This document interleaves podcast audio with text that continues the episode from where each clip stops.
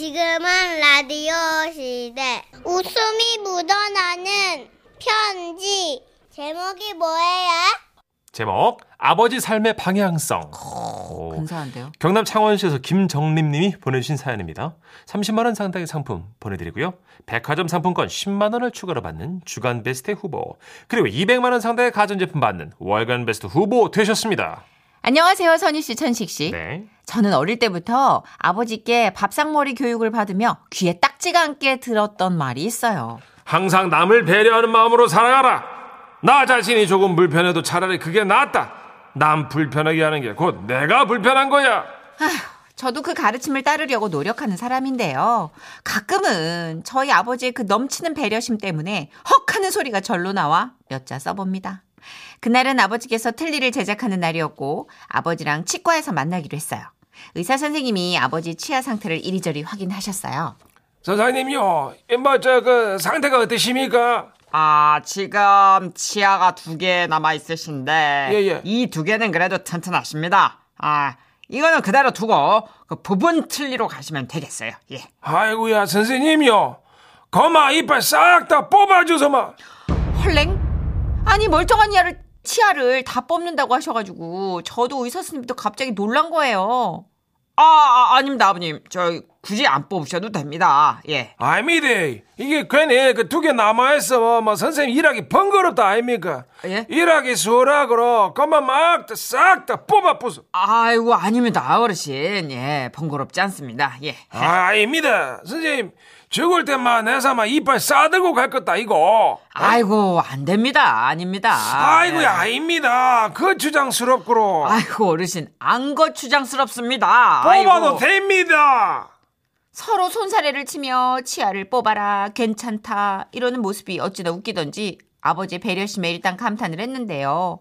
그렇게 틀니 작업을 의뢰하고 오랜만에 아버지 댁에 온 저는 맛있는 거 좀 해드리려고 근처 시장에서 장을 엄청 봤어요. 아야, 그거 다 샀으면 집에 가자. 아빠 집이 너무 무거운다. 우리 고마 택시 타고 가는 거 어때요? 아, 그럴까, 그러면. 네. 어, 마침 저 택시 오네. 여, 여, 여, 택시! 아, 네. 어디로 모실까요? 아, 예, 기사님요. 저희 집은 그 충렬 아파트 뒤쪽 골목입니다. 이어서 가깝지만셔도 그 보따리가 무거워가지고 택시 좀 타십니다. 미안합니다. 예. 괜찮습니다. 거리가 아무리 가까워도 짐이 무거우면 택시 타셔야죠. 아하. 아이고 이거 참말로 죄송스럽네. 사실 저희 집이랑 시장은 걸어가도 될 만큼 가까웠어요. 그래도 짐이 무거워서 탄 거잖아요? 그런데 저희 아버지 왈 집 근처 골목에 오자마자 아유 기사님 기사님 저 여, 여기서 세워주이소 마. 아, 이 골목으로 들어가야 하는 거 맞죠, 어르신? 아이고 아닙니다. 여 세워주소 마. 아니, 그, 여기서 몇 발자국 안 됩니다. 아니, 저, 아버지 어차피 택시 다 난다 골목 안까지 들어가요. 니 무슨 소리 하노 지금? 어이? 기사 선생님이 골목 안에까지 들어갔다가 어, 다시 바꿔 나올라 하면 얼마나 번거롭겠노. 빨리 다른 곳으로 가가 다른 손님 잡아야지. 그래야 기사님도 돈을 벌고 어이? 얼른 내려라.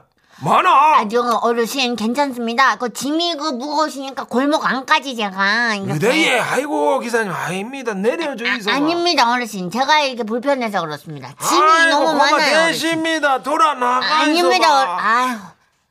앞좌석에 타셨던 아버지는 급기야 저를 두고 먼저 문을 열고 내려버리셨고 저도 어쩔 수 없이 요금을 내고 내렸어요.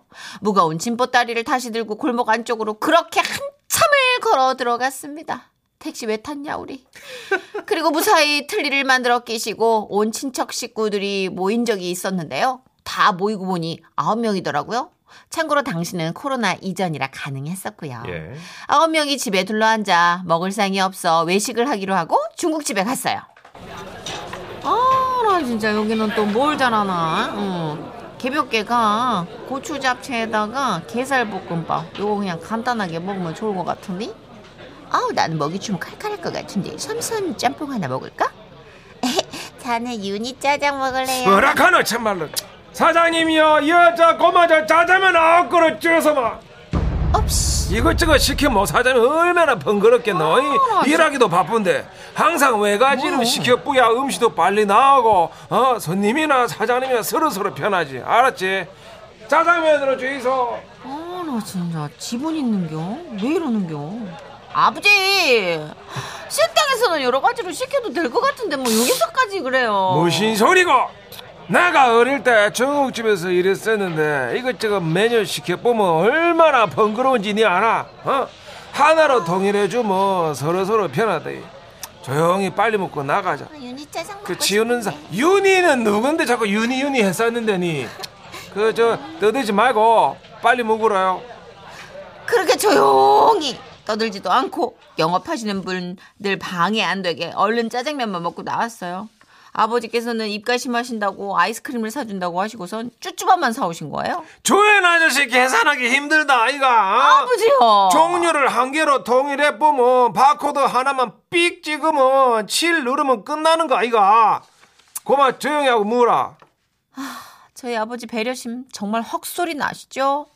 그래도 뭐 살다 보니까 내가 조금 불편해도 남을 편하게 하는 게 제가 행복할 수 있는 방법이기도 하더라고요. 아버지의 가르침에 따라 저도 이만 글 줄일게요. 제 글을 읽고 다시 쓰고 각색해서 소개할 두 분, 그리고 제작진들이 번거로우면 안 되니까요. 안녕히 계세요! 와와와와와와와 아이고, 뭐, 아버지. 아이고 아버님 그래, 배려심이 있으신 건 좋으신데, 그래도 행복하셔야지. 아버님 시대가 많이 변했습니다 드시고 싶은 건 드셔야지요. 아이고야 아버지 탕수육 하나 시키지시지 유니 짜장 맛있는데. 근데 보면은 진짜 예전에는 이게 전체를 위해서 좀 많이 맞아요. 희생하고 양보하고 네. 어, 일단 메뉴 시키는 것만 봐도 직장 생활 할 때 그쵸. 일단 상사가 그냥 짜, 짜장면은 뭐 짬뽕으로 통일해 버리면 그게 최고였잖아요. 음. 진짜 저 신인 때만 해도 그랬는데 요즘은 다 따로따로 시키더라. 잡채밥 시키고 예. 각자 원하는 요리 시키고 맞아요.